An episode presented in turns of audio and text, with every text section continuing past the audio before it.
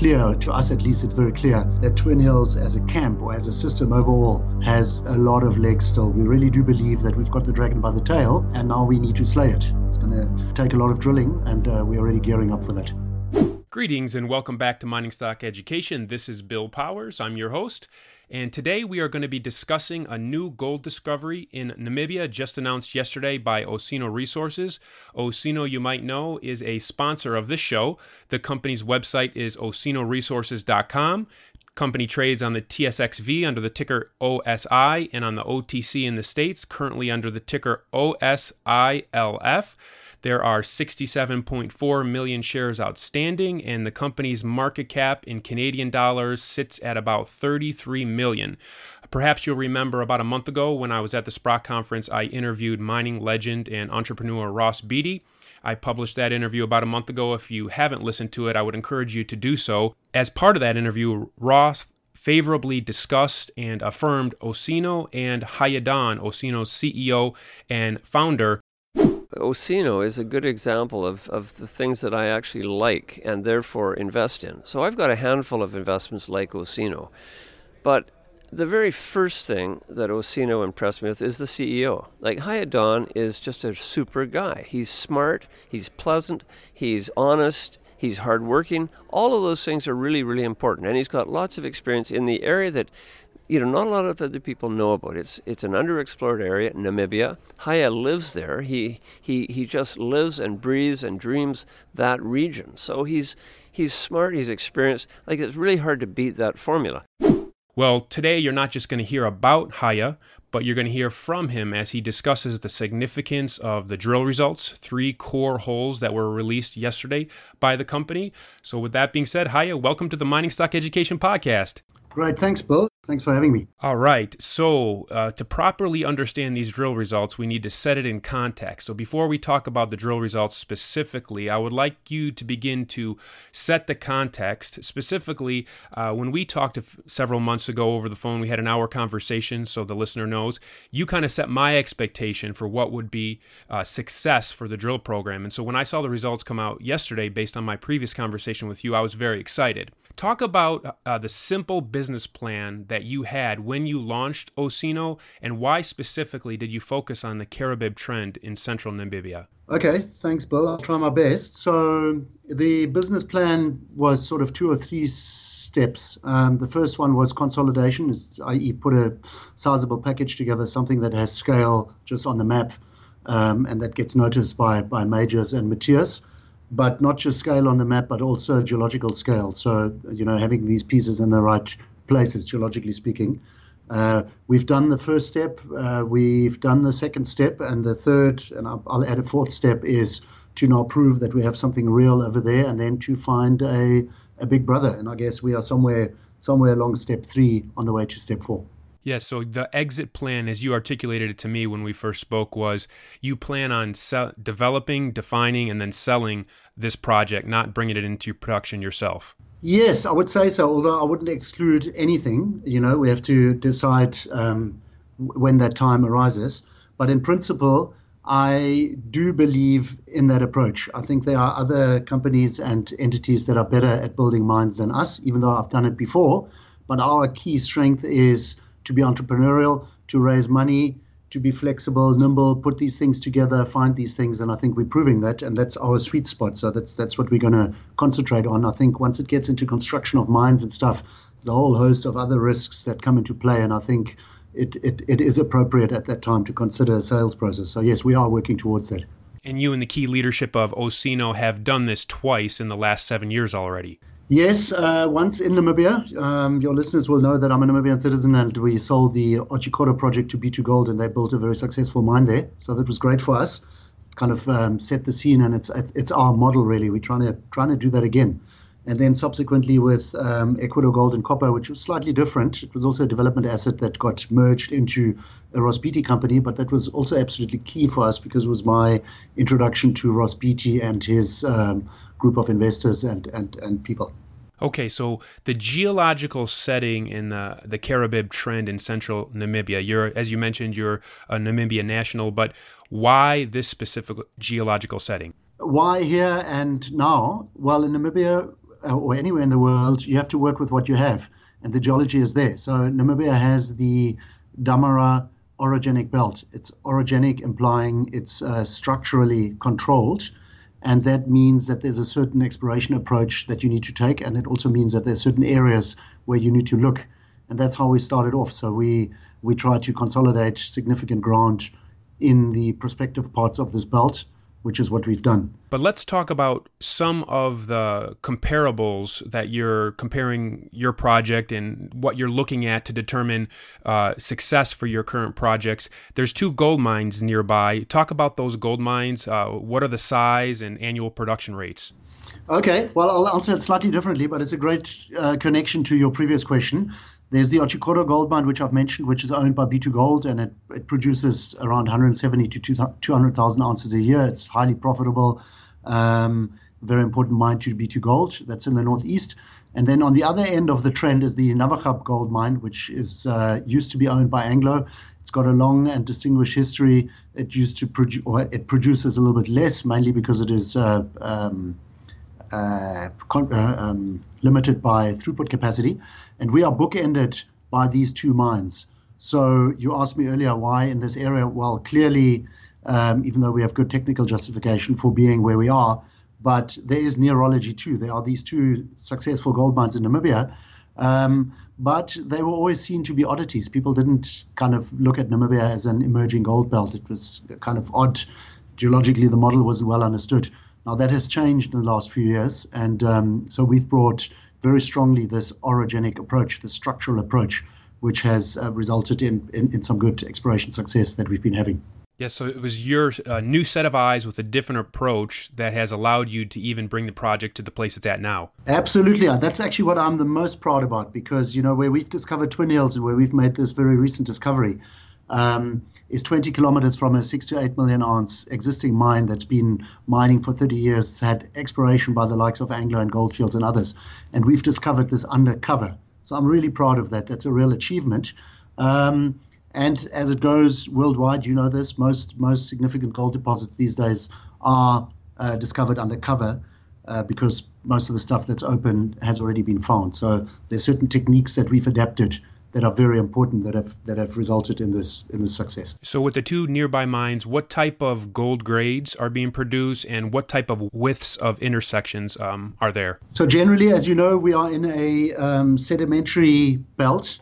So the type of deposit that we have is a hydrothermal deposit as opposed to epithermal. So generally, um, these deposits are known to be lower grade but have bigger scale. Epithermal typically is smaller, more veiny, higher grade, but not so less continuous. Um, so these deposits lend themselves to big scale. I mean, Navachab has a has a historical resource of between six and eight million ounces. That's twenty kilometers away from us, and Otjikoto is also a multi-million ounce deposit. So that has been our target. Um, you asked me about what uh, what what sort of what sort of intersection width they have and what sort of uh, grades. Generally, between one and one and a half grams per ton resource grade, but the production grade is always higher because they because they employ selective mining, so there's an element of upgrading. So both of those mines produce at around one and a half grams a ton. Um, if you re- relate that back to the intersections we've just announced in this discovery, they are still, or the grades are uh, still lower, but that's entirely okay because you know we're not we haven't discovered the high grade chutes yet that usually form part of these systems, and we'll get there. But what's different, which is highly encouraging for us, is the fact that our intersections are so long, like one hundred eighty meters. I mean, the average intersection length at Otjikoto is probably around fifty meters. Um, so it's very significant, and I think especially technical groups who understand this will uh, take note. Yeah, Haya, what I recalled from our conversation months ago was that you told me, Bill, if you see in the, the first initial results about fifty meters of anything around a gram a ton or a little less, that would be considered uh, success. And so when I saw you put out yesterday one hundred four meters at zero point seven grams per ton, one hundred eighty-nine meters at zero point six nine grams per ton, and seventy-eight meters at zero point six four grams per ton, I knew that that was success. Yeah, um, I don't know if you're asking a question. Let me also comment, that's just the intersections for the uh, central part of the system. Um, I'm just reminding you and your listeners that we we, the Twin Hills system, the, the entire gold system, is about eleven kilometers long, as expressed by its surface anomaly and by some um, bedrock uh, targets that we've identified along this trend. Now, the drilling that we announced yesterday applies only to Twin Hills Central, so it's sort of the heart of the anomaly. Um, but so Twin Hills Central in itself has has significant potential, but so do the other uh, targets along the rest of the trend. So I think it's um, it's clear, to us at least, it's very clear that Twin Hills as a camp or as a system overall has a lot of legs still. We really do believe that we've got the dragon by the tail, um, and now we need to slay it. It's going to take a lot of drilling, and uh, we're already gearing up for that. So you saw some high uh, grades within uh, your highest individu- individual meter assays were five point seven and four point seven six grams per ton, three point oh eight, two point eight four, and four point two nine grams per ton over a meter. Could those results, could that potentially indica- indicate a high-grade shoot nearby, or what type of widths and grade would you want to be seeing to determine if you've hit a high-grade shoot? Those grades are likely a small, high, well, they may or may not be a high-grade shoot, but it doesn't really matter at this stage. The reason we included them in the press release is just to indicate to mostly the North American Canadian audience that that um, the that this project has the potential for higher grades.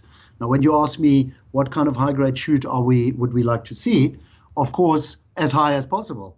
But, you know, that's that's maybe wishful thinking. So we need to be realistic. So we look, we're looking at analogs. For example, the Otjikoto mine, which is to the northeast, the B two Gold mine, has some high-grade shoots that go significantly higher, up to ten grams a ton, five grams a ton, three grams a ton.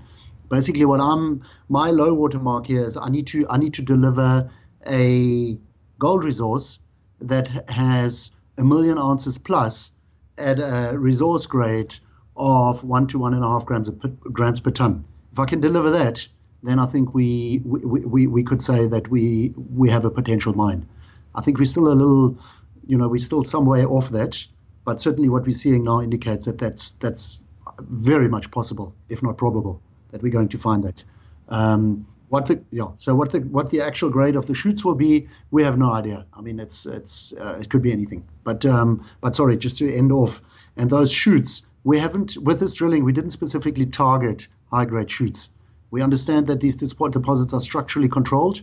We are gaining a better and better understanding of the structure of this deposit, and as as that happens, our targeting ability will improve. So the next steps um, certainly will include specifically targeting higher grade shoots, but that was not the intent of this initial drilling. Initial drilling was to uh, just prove significant mineralization in general, and that we, we, we've achieved. What type of assay results should investors expect from the company over the next few months, and what about a drill program for Q four? So I'll ask the second question. Of course, I cannot predict assay results just because, uh, you know, there's a geological endowment and I can't influence that, but um, I, I, I would certainly say that investors should expect Um, similar results to these going forward, although these the length of these intersections are quite exceptional.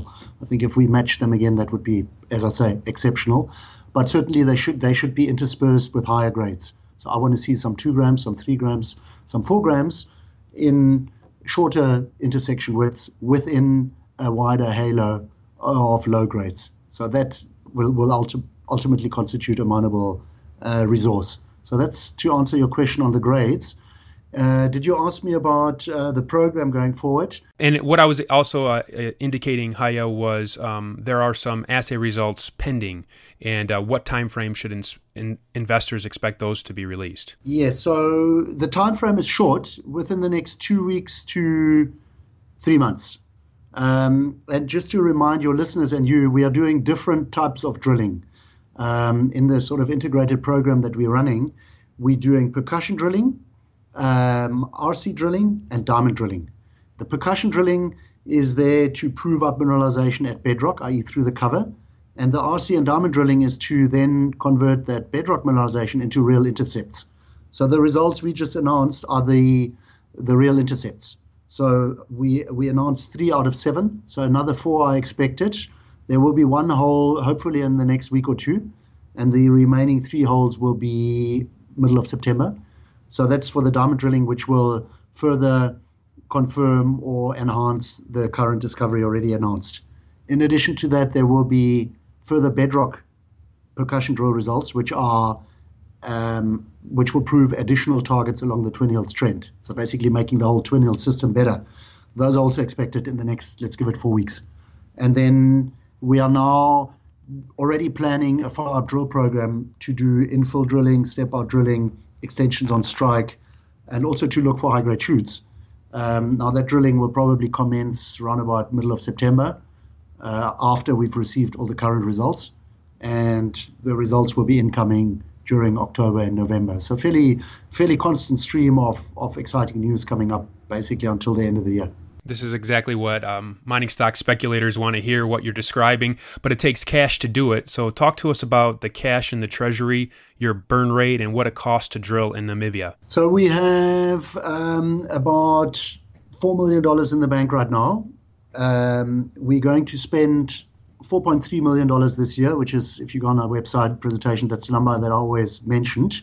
Of course, around three of that has already been spent. So we got another two million dollars to go between now and the end of the year, um, which enables us to conclude what I've just told you, which is a range of, of drilling between now and the end of the year. And then we'll end the year with about two point five million dollars. So that is not a huge amount, but remember we're in Namibia and we've got a very significant exchange rate kicker, so we can do a lot of damage with two million dollars. Um, But having said that, that's not where I want to be. I would, I would. My, my ideal sweet spot is to do a significant additional premium financing in the next, in the foreseeable future, um, to cash us up so that we can uh, rev up our program, uh, because these results very clearly tell us we need to do a lot more drilling, even over and above what we, what I've just told you. That's that's what we're planning to do. Um, so. I think I may have mentioned to you before on the on, on your other show or so, there are different ways of raising that money. Of course, the market is much more receptive these days. We've got very good shareholders um, who stand behind us. But also, I'm interested to talk to strategic investors, because I think for a company like ours, we have such a big land position, so many projects, a lot of stuff I haven't even mentioned to you or your or your your listeners, which we advancing. All of that takes cash. So I would be quite happy with a strategic partner at the ten to twenty percent level um, at this stage, and, and we are actively working on that. We're talking to a couple of entities who could come in and, and be the anchor for, for a significant premium follow-on financing. And that, of course, will protect shareholders against dilution. Yes, although um, in, in this regard, uh, you know, we are not a prospect generator. We own all of our, all of the projects that we have. Um, There's always the risk of dilution because, of course, you know, we need to raise equity and issue shares in order to keep going. That's what we've done so far. And because we have such a diversified portfolio of assets, there's a, quite a strong argument to be made that we could uh, farm out some of those. Let's say the non-core ones, we could farm out to others, and, and we will consider that going forward. But we still need to add a bit of value to what we have in order to make these projects real. Um, so that would be one way of um, minimizing dilution. But at the same time, if you have success and you own your projects one hundred percent, I argue that being as we are, which is one hundred percent owners and operators of our projects, I think is a better place to be than if we were a prospect generator now where, where we would be dependent on, on other people's um, drive and determination. So I'm I'm quite happy where I am. But, of course, it does mean some, some dilution. But I think dilution doesn't have to be a dirty word. If the dilution it happens at higher prices and you, you generate value that way, then I think it is more acceptable. Let's talk about Namibia. I've had Brandon Monroe, the C E O of Bannerman Resources, on this show in the past, and we talked about Namibia as a mining jurisdiction. When I spoke with you on the phone for the first time, uh, you referred to Namibia as the Switzerland of Africa, and you also compared it to Texas, which as an American I'm familiar with. Why do you use those two analogies? Well, when when we're looking at jurisdictions, I think there are two thi- couple of things you need to take into account, but the key ones for a mining speculator or mining investor are riskiness and ease of doing business. So riskiness refers mainly to political risk, which is uncertainty, political uncertainty, change of regulations, uh, maybe losing your licenses, that sort of stuff. In that regard, Namibia is is can easily be compared to Texas or um, Switzerland, even to some extent, in that regulations, mining regulations are very stable, have been very stable for a long time, and appear to continue to be stable going forward. Um, another important consideration is, of course, ease of doing business. Can you find services, goods and services? Um, can you access your sites, weather, and, and, and. In that regard, Um, Texas is probably a better comparable because, yes, Namibia is, is great. We, we don't even have snow. We can access our drill sites all year round. Um, we have a weak currency at the moment, which which is good because it keeps our costs down as we, we raise our money in Canadian dollars. Um, you know, we, we, we get a lot more bang for our buck. So, yes, I, I still maintain that Namibia is a great place to operate. We're very happy there. Um, and it's definitely the top, one of the top um, exploration jurisdictions or mining jurisdictions, I would say. Of course, you know, I have to say there are always some issues. There are always some um, elements that could be improved, and we're working with the government uh, to do so through the Namibian Chamber of Mines. But that's just in the normal course of business. As you progress the company forward and you look external to the company, what would be some of the key things that would hinder your progress? So, of course, sentiment. Externally speaking, I cannot influence that. Uh, to a large extent, we are dependent on, I guess, Mister or President G and President Trump. You know, what happens with the trade war and and and, and there are other commentators that can put that into perspective much better than I can. At the moment, we have positive sentiment and improving sentiment, and that's good for us. But ultimately, we are dependent on that sentiment, especially uh, when it comes to financing, because financing is driven by share price, share price driven by sentiment. So I would say that's a key outside factor. Um, internally, I guess, uh, you know, one of the things we will be working towards is this company is very uh, intic- intimately linked to me as a person because I have track record in Namibia. I've done this before. I've raised money, sold companies, et cetera. So a lot of people associate Osino with me personally. Um, But of course, there's a much bigger team around me. I'm not the one that that makes the discoveries. I'm just the one that sets the strategy and raises the finance. But um, we are looking at, uh, you know, as as we grow, strengthening the team. So I think that's that's important for a small company. I would say those are probably the key key factors uh, that that investors need to consider. As we conclude, Haya, is there any uh, final thoughts that you'd like to share with, to, with the investors that are listening to us? Uh, I'm excited. Thank you. We we we looking forward to the future. I'm going to Vancouver next week to the Metals Investors Forum, so I'll probably meet quite a few of your listeners over there. Thereafter, Beaver Creek, the week after, I'm meeting a range of investors, brokers, mining companies. So I think the next two or three weeks are going to be good for us. Uh, and then, of course, the medium term, very excited to get going. Uh, on the follow-on drill programs, and it's so much easier to have that or to project that excitement when you have conviction. And with these results, our conviction has just grown tremendously. So we're looking forward to the future. Thank you. Company is Osino Resources. The website is osino resources dot com. Make sure you head on over there, um, click your email in the box there, and you'll get uh, the results, these drill results upcoming that we're talking about. You'll get those emailed to you the morning that they're released. Check the company out on the T S X V under the ticker O S I on the O T C. O S I L F. I'll be talking to Haya uh, over the course of the next year, and as these results come out, he'll be a frequent guest on this show. Well, Haya, thanks for coming on Mining Stock Education. I look forward to meeting you in person in Beaver Creek. Excellent. Thank you, Bill.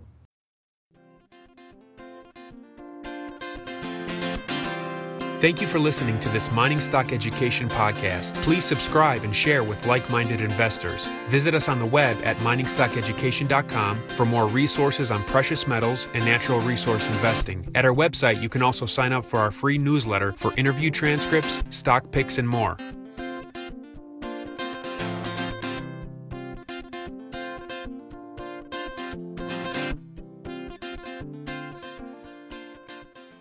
This podcast is for informational purposes only and is not to be considered personal legal or investment advice or a recommendation to buy or sell securities or any other product. We make every effort to be accurate, but the information presented is not to be considered infallible. It may contain errors, and we offer no inferred or explicit warranty. If personal advice is needed, consult a qualified legal, tax, or investment professional. Do not base any investment decision on the information contained on mining stock education dot com, our podcasts, or videos. Make sure you always conduct your own Own thorough due diligence before investing. Realize that we may hold equity positions in or be compensated by some of the companies we feature and therefore are biased and hold an obvious conflict of interest. For our full disclaimer, please visit our website.